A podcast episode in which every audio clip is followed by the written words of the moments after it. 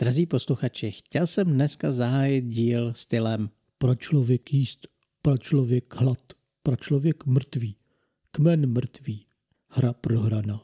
Ale nedovolil bych si to, protože přeci jenom zesměšňovat naše předky by nebylo správné. Měli to totiž těžký. U dalšího dílu podcastu v paleolitické době vás vítá Kamča. A Jeník.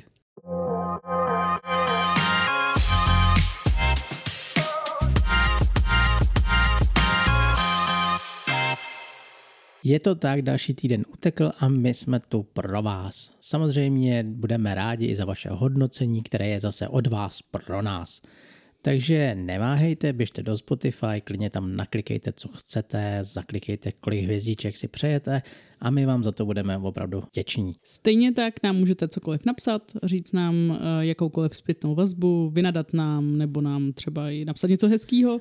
No, pochválit nás můžete. Pochválit nás. Takže pokud něco z toho chcete udělat, tak běžte na sociální sítě, na Facebook, na Instagram nebo na náš mail, který pořád opakujeme a budeme prostě rádi, když nám napíšete. Zatím nejlepší výsledky máme z Instagramu, kde nám opravdu píšete, ptáte se, kde jakých akcích budeme, co rádi třeba hrajeme, co bychom doporučili, takže rozhodně nepřestávejte a pište, jsme za to rádi. A moc vám za to děkujeme mimochodem. Ale zpátky ke hře, protože se jedná o hru z doby kamenné a jmenuje se Paleo. To nám vydává vydavatelství Alby. Myslím si, že zrovna v těchto dnech je to nejžhavější novinka na deskoherních pultech a je to pro jednoho až čtyři hráče na nějakých 60 až 70 minut. Mimochodem přemýšlel si nad tím, co vlastně znamená ten název toho původního nakladatelství, který se jmenuje Hans im Glick. Ne, já si myslím, že se zeptáš, co znamená paleo. ne, já začínám, když jsi mluvil o tom Alby, tak začínám tím vydavatelstvím Hans im Glick. No podle loga to vypadá, že to je Honza, co jede na prasátku. No, mně to přijde, já teda neumím úplně německy, ale podle mě je to něco jako šťastný Honza nebo Honza ve štěstí, jako, takže... Něco jako jedníkovo štěstí, jo? No, trošku jo. No tak tím pádem musíme říct, že i vydavatelství je dobré a to nejen to od Alby, ale samozřejmě i zahraniční německé. Není tím pádem ani divu, že autorem hry je Petr Restermayer a tento autor si vždycky přál, aby mu vyšla hra právě od vydavatelství Šťastného jeníka Hans im Glick a právě u hry Paleo se mu to poštěstilo. Na Board Game Geeku dokonce můžete najít, že má ještě jinou hru, která vyšla dříve než Paleo. Ale Paleo je rozhodně hra, díky které si právě tohoto autora zapamatujete. Neměl to totiž úplně jednoduché.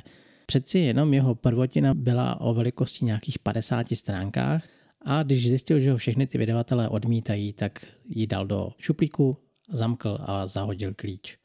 Proto právě vznikla ta jeho prvotina, která už se konečně vydání dočkala, ale stále toužil potom, aby budoucí hra vyšla u tohoto vydavatele a to se mu stalo osudným dne, kdy si sedl ke hře, která se jmenuje This War of Mine – protože během hraní si všimnu, že hráči, kteří se vydávají v noci rabovat, si vytvářejí balíček, z kterého potom časem odemílají karty, které reprezentují čas, který mají na to rabování a za tyto karty něco dostávají nebo něčemu čelí.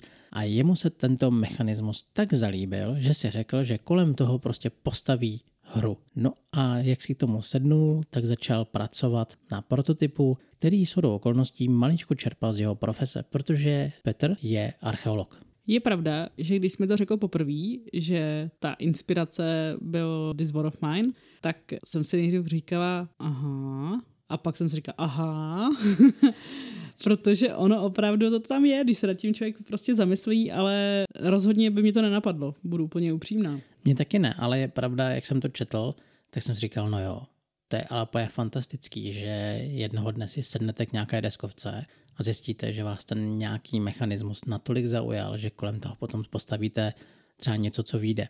Jo, jo, jo, to je moc hezký. Ale i přesto, že to zní takhle pohádkově, tak práce na Paleur trvala dva roky. Jejich největší zásek byl v tom, že hráči, jak zde využívají své karty k tomu, aby něco získávali, tak vždycky z těch karet si vybírají, co chtějí dělat, protože na těch rubech vždycky vidíte vyobrazenou nějakou přírodu nebo les, nějakou událost. To je jedno. A hráčům se totiž nedařilo skrotit velkou náhodu, protože netušili, co v těch kartách je a co je může potkat.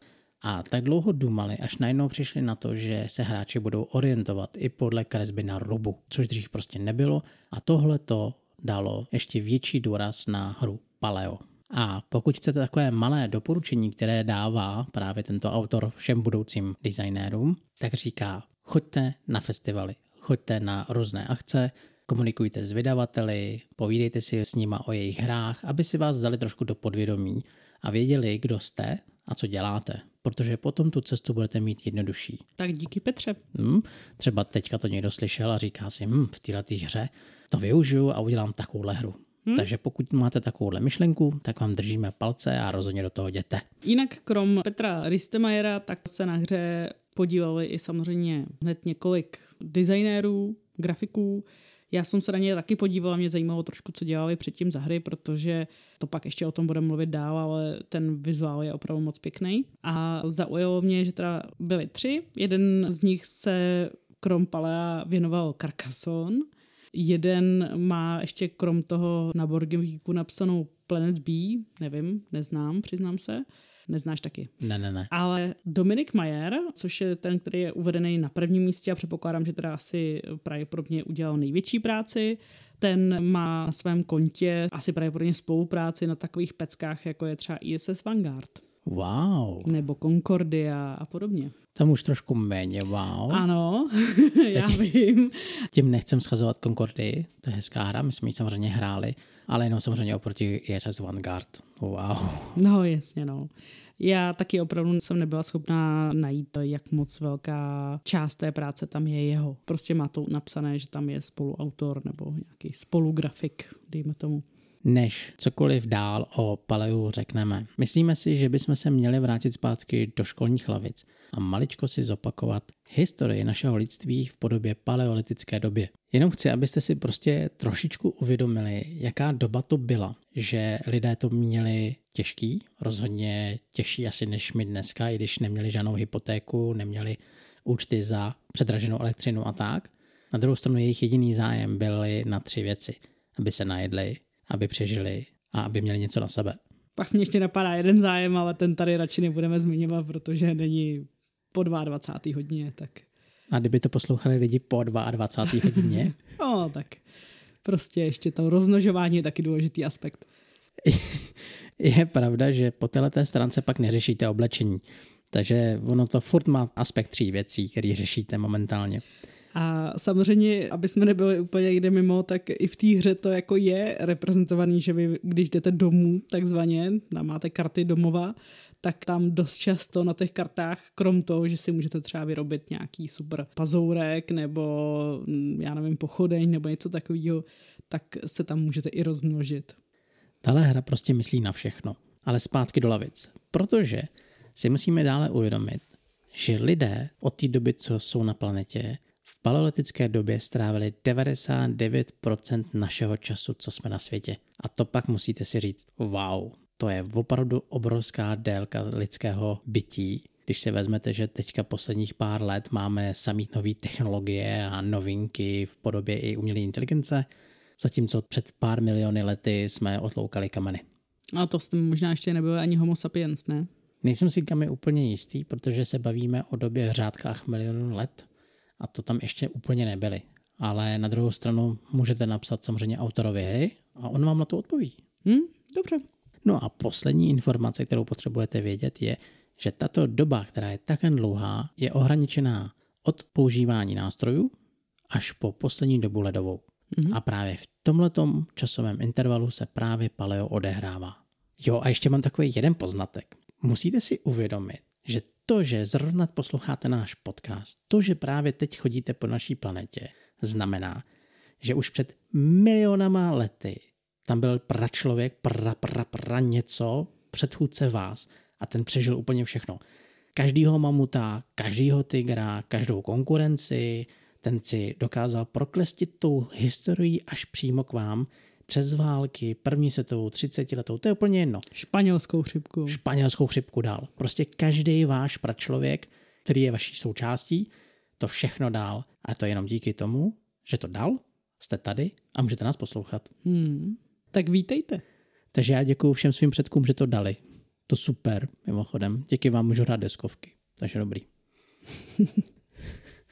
Nebudeme úplně zacházet do nějakých velkých detailů a opravdu detailních rozborů, jak se paleo hraje. Já zkusím zmínit jenom takový nějaký úplně základní principy. V podstatě je to tak, že vy máte před sebou svůj kmen, každý hráč má prostě na začátku dva nějaký človíčky, který jsou různě šikovný, některý třeba umí vyrábět nástroje, někdo se umí vyhnout různým nebezpečím a někdo umí lovit. Velmi zajímavé je strážce, protože oni jsou pojmenovaní, který neumí nic jiného, než že vydrží strašně moc zranění. To je jeho schopnost, mimochodem. prostě on je takový ten bijec, který sice není moc šikovný a ani není dobrý lovec, ale když na něj skočí medvěd, tak mu musí dát pěkných pár facek. Takže takového člověka si vždycky vezmete s sebou, když jdete na lov. Protože víte, že ho když tak maximálně sežere jeho a ne vás. Hmm, přesně tak. K tomu máte potom svoji hromádku, to je prostě hromádka karet, kterou jednoduše rozdělíte mezi počet hráčů. Každý má svoji a ta hromádka mu reprezentuje nějaký čas, který má v tom dní a zároveň i reprezentuje v podstatě okolí. Někde u té jeskyně, ve které prostě bydlí, a on tam jako chodí a proskoumává to okolí. Tak hráče vypadá tak, že oba dva nebo všichni hráči si najednou z toho svého balíčku vezmou vrchní tři karty, rozhodnou se podle rubu, protože tam opravdu ty ruby jsou různý, naznačují vám trošku, co tam je, ale i tak můžou být dost překvapivý, takže ne vždycky všechno odhadnete, protože přece jenom i třeba v lese na vás může spadnout strom, nebo vás tam může něco prostě jiného postihnout. Vyberete si, jakou kartu chcete hrát, zbylý dvě ve stejném pořadí umístíte zpátky na vrchní stranu balíčku, otočíte společně karty a hrajete a uděláte to, co tam máte. Můžou tam být nějaký zvířátka, který když porazíte, tak máte jídlo, můžou tam být uh, i třeba nějaký, protože jste lovci a sběrači, takže tam můžou být třeba nějaký bobule a podobně, ale můžou tam být i různý nebezpečí, jako právě už zmiňovaný padající stromy, padající kamení, laviny, já nevím, co všechno dalšího. Nebo prostě jenom predátoři, který chtějí pochutnat na vás spíš než vy na nich. Potom, co provedete to, co tam je, pokud zjistíte, že to můžete províst a potom, co si třeba dáte svoje patřičné množství damageů a podobně, tak to odložíte a jdete zase dál berete si další tři karty a zase vyberete a prostě provádíte, co potřebujete. Jak jsem zmiňovala, tak ten balíček reprezentuje nejen to okolí, ale i ten čas, který vlastně máte. Protože dost často se stane, že vám ta karta řekne, pokud třeba jsi dostatečně dobrý lovec, tak třeba jakoby tady v podstatě zabij to zvíře, získáš to jídlo, ale abys mohl zabít to zvíře, tak musíš zahodit dvě karty z balíčku. Takže ty karty prostě vezmeš, nekoukneš se na ně vůbec, co tam jako máš dělat odložíš je pryč a tím vám ten balíček ubývá.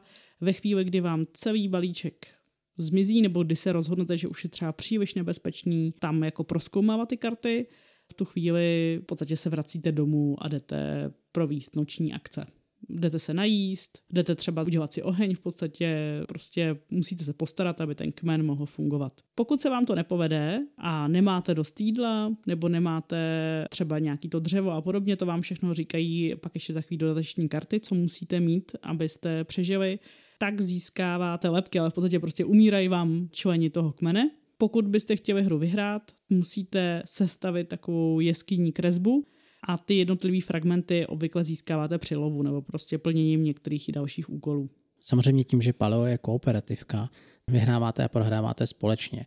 A prohra je zde způsobená tím, že získáte celkem pět žetonů lebek. A to buď přes to, že vám umírají lidi hladem, nebo že nejste schopni splnit úkoly, požadavky, které na vás jsou v noci kladeny.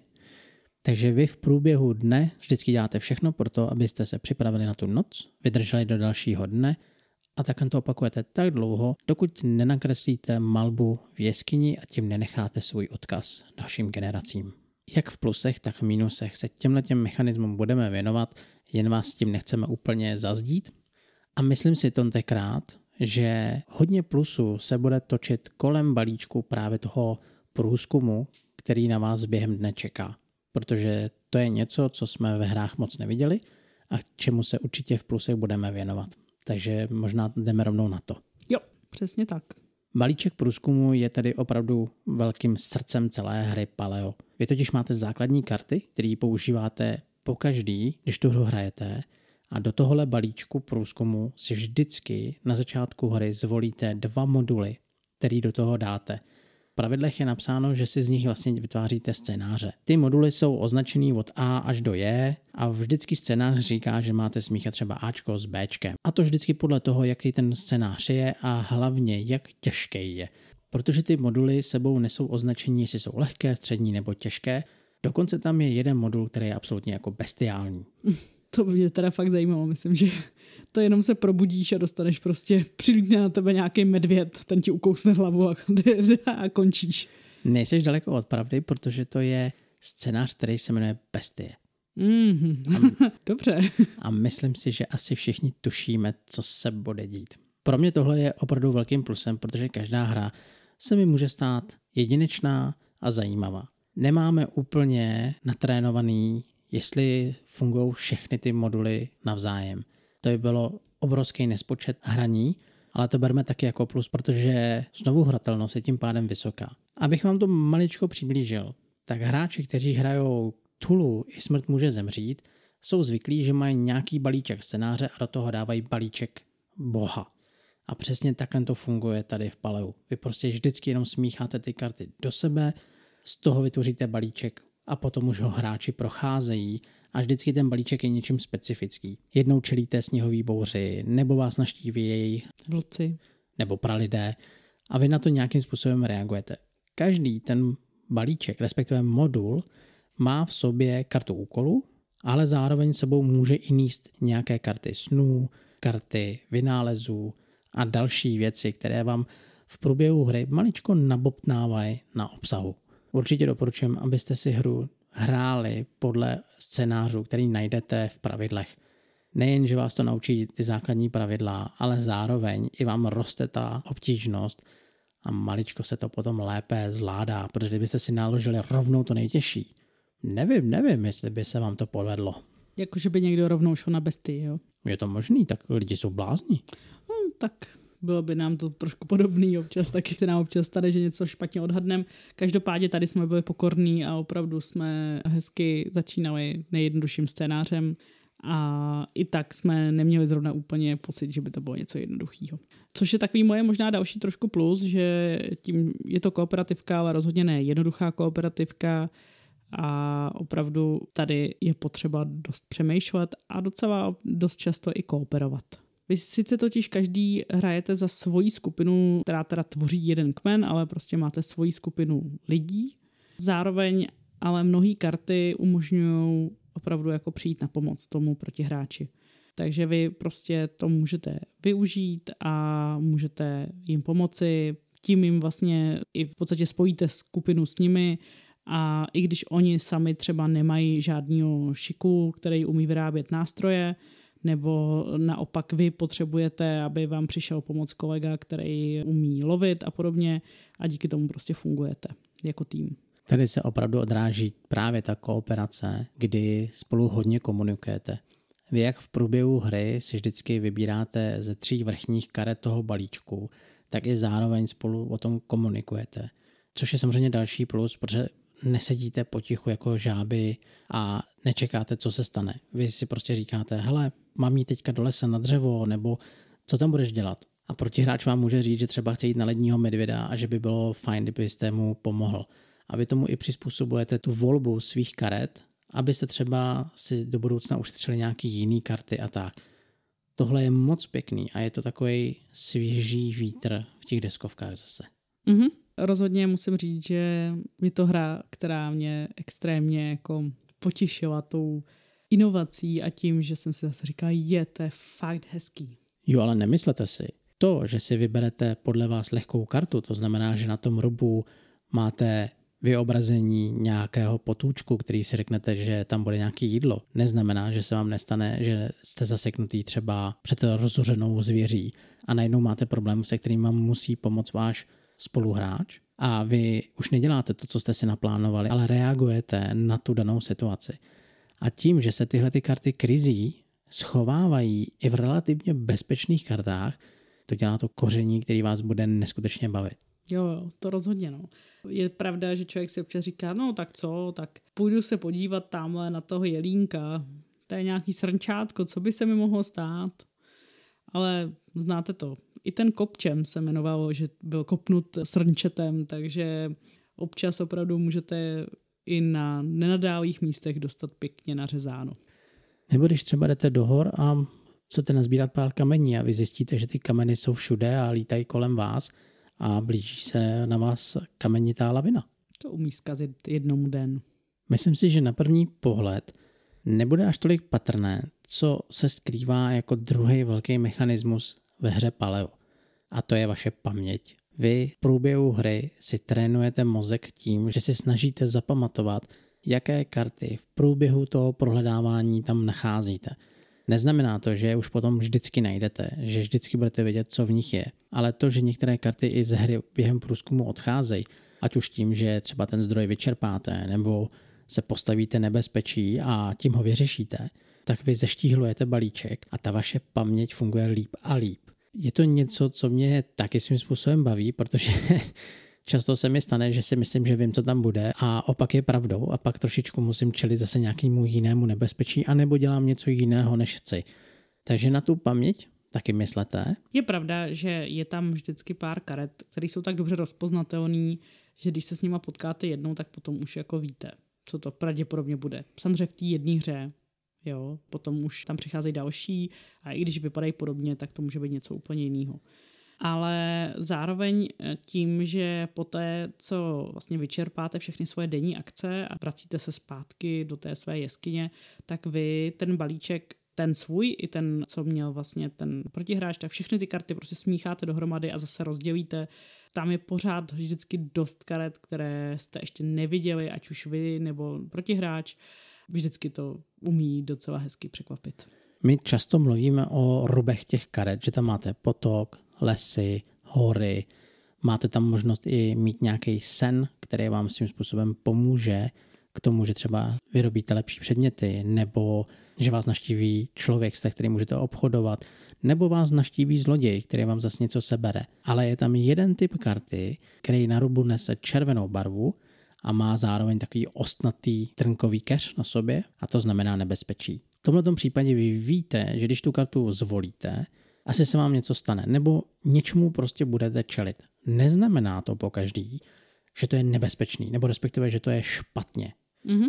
To, že zvládáte krize, to, že zvládáte čelit svýmu nebezpečí, vás odměňuje nejen surovinami nebo nějakými předměty, ale zároveň vám to občas dovolí i nakreslit část malby, což je právě cíl té hry. Ale v těle těch kartách se schovává ještě jeden malinkatý zádrhel, pro mě teda samozřejmě plus, protože vy, když vám nějaká karta řekne, že musíte ze svého balíčku odemlít nějaký určitý počet karet, tak v momentě, kdy odemíláte červenou kartu do odhazovacího balíčku, tak za to dostáváte zranění. Instantně, prostě nevyhnutelně, bez žádné možnosti, jak tomu zabránit. Prostě pokud to chcete udělat tu akci a odemlít ty dvě karty, tak dostanete damage, pokud tam ta červená karta je.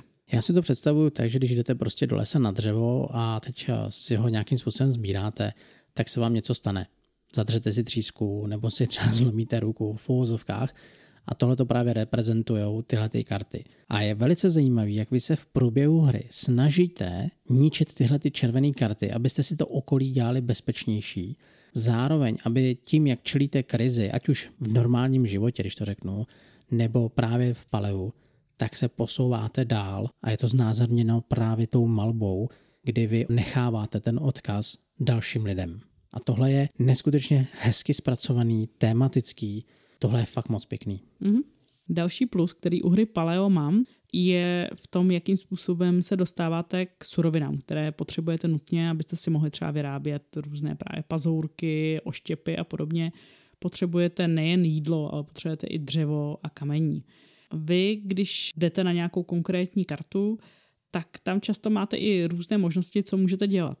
Můžete se rozhodnout, že potřebujete opravdu hodně dřeva a třeba i jídlo a tak. V tu chvíli najdete nějaký keř, kde jsou bobule. vy k němu přijdete a máte možnost buď ho vyrvat i s kořenama, získáte prostě docela třeba dost jídla a k tomu ještě dřevo a tak, anebo můžete si říct dobře, budu trošku ohleduplnější a jenom prostě si tady vezmu pár větviček. Tu chvíli, pokud si zvolíte tu první možnost, tak sice získáte hodně surovin, ale karta odchází pryč a už ji vůbec ve hře nebudete mít. Zatímco ve chvíli, kdy třeba se rozhodnete, že opravdu jenom si natrháte něco málo, vezmete si pár větviček, tak dostanete jednorázově méně surovin, ale ta karta jde na odhazovací balíček a zase v příští den tam budete moct jít opět a znovu si nabrat.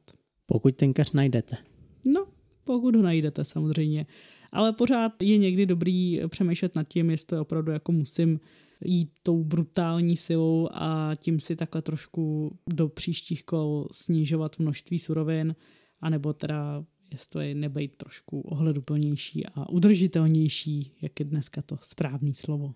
S tím je spojen můj poslední plus dneska. A to je v tom, že ta hra na vás pomaličku soustavně vyvíjí větší a větší tlak.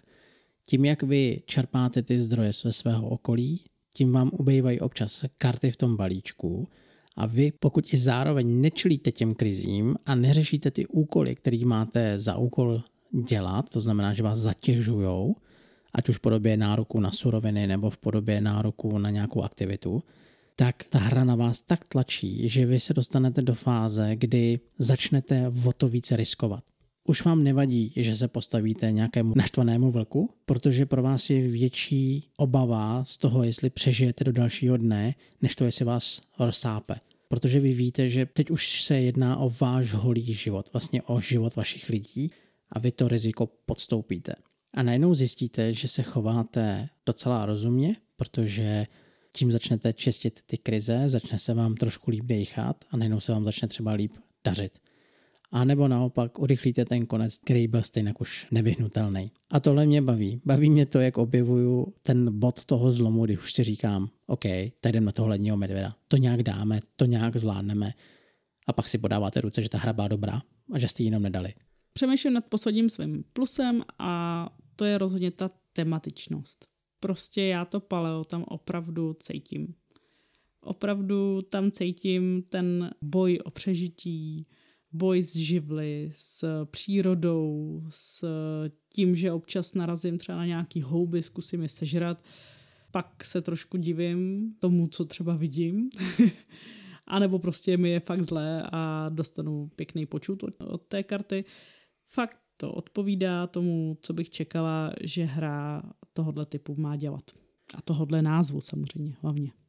Nyní se přehoupáváme do záporů, které jsme u Palea našli. Ale musíme říct, že to hledání bylo těžké.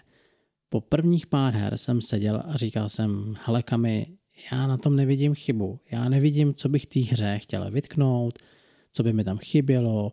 Téma je skvělý, mechanismus je zajímavý, zároveň mám pocit, že žiju v té době fakt dobrý. Co tam je prostě špatně, nebo co bychom vám chtěli říct, na co byste si měli třeba dávat pozor.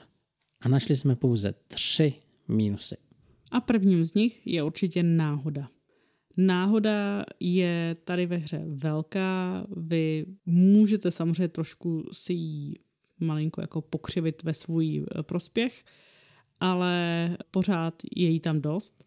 A co je právě asi tak jako největší problém, je to, že si, vy si na začátek taháte náhodně i ty svoje človíčky a může se vám stát, že si vytáhnete, jako my dneska, zrovna jsme šli do ještě těžšího scénáře než předtím a vytáhli jsme si čtyři človíčky, dva a dva, kteří měli stejnou abilitu. To znamená, měli možnost vyrábět nějaký nástroj a tak, byli šikovní, no ale neuměli lovit, neuměli se vyhejbat žádným nástrahám, neměli takový ten dar vhledu, dejme tomu.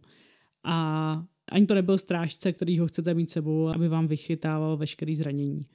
Tenhle začátek byl opravdu těžký a trvalo mnoho akcí, než se nám povedlo to trošičku narovnat v náš prospěch a stejně teda nás to nakonec vyplesklo.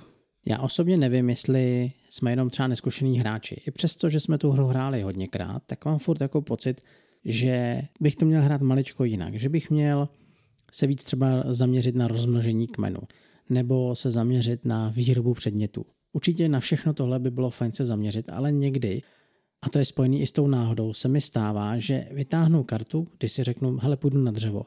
A najednou zjistím, že tam potkám splašeného mamuta, kterýho nemám vůbec možnost zabít, nemám vůbec možnost s ním cokoliv dělat. A jediná moje možnost z té karty, kterou můžu zvolit, je, že pomůžu svému spoluhráči.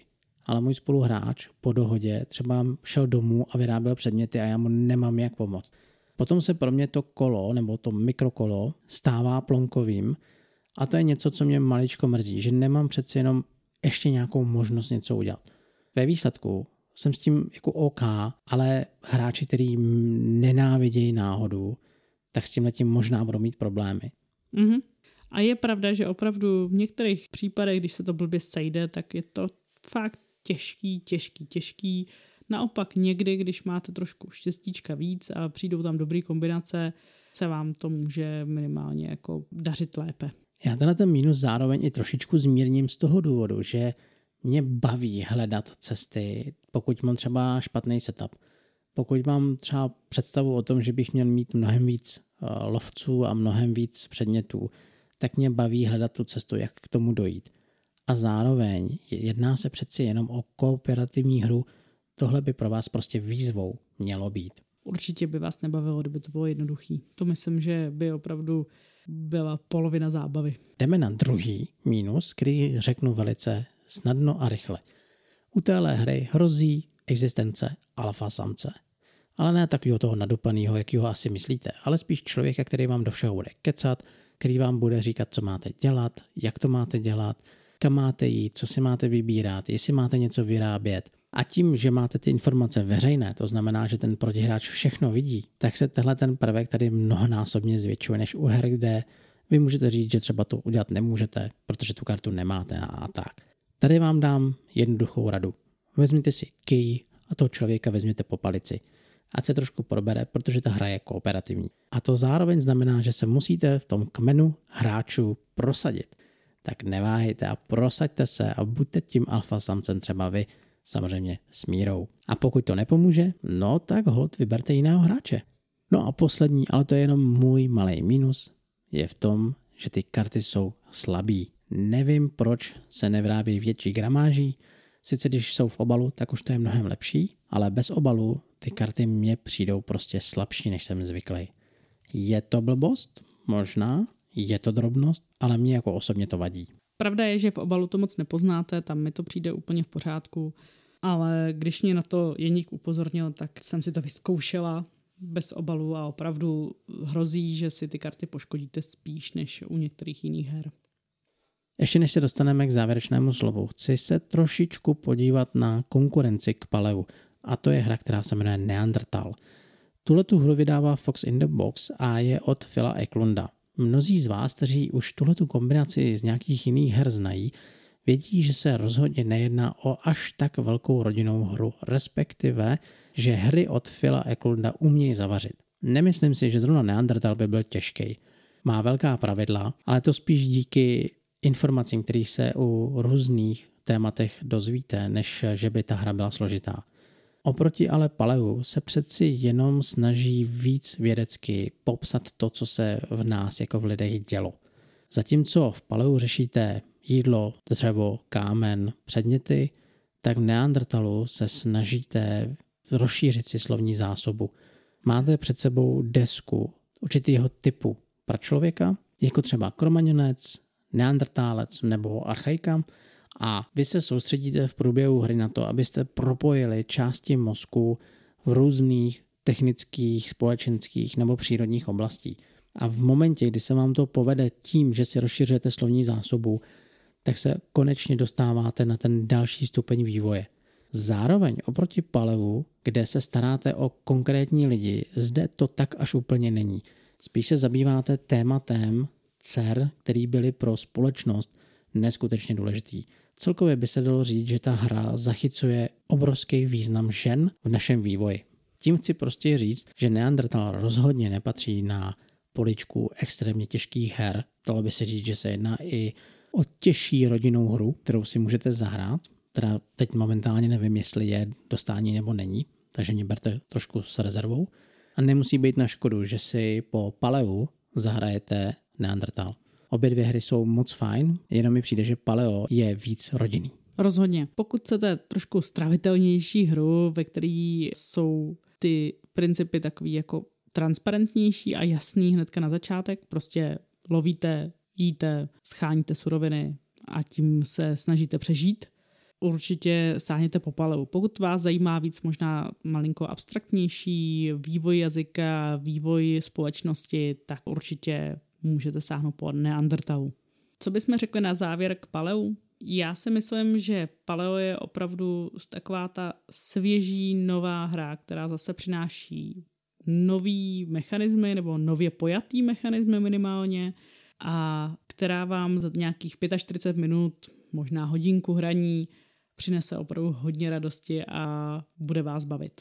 Od Palea jsem moc nečekal. Věděl jsem, že to bude krásná rodinná hra, ale nečekal jsem, že by mě až tolik překvapila. A na začátku jsme mluvili hlavně o tom, že paleolitická doba je hodně o člověku. A vy nejenom zjistíte, že i tahle hra je hodně lidská, že vám dává odpovědi na to, co bylo možná to lidství a tím tématem je i nádherně prostoupená. Takže Paleo je krásná hra o lidství a tím si získala rozhodně místo v naší polici. Věřím tomu, že opravdu tohle bude hra, kterou tady budeme mít eh, a budeme ji pravidelně vytahovat. Moc děkujeme za váš poslech i za vaše hodnocení, případně za vaše odpovědi v anketách, které dáváme na Spotify. Budeme se zase za týden těšit, až vám zase o nějaký hře popovídáme a do té doby hrajte, užívejte a mějte se moc hezky. Ahoj. Ahoj.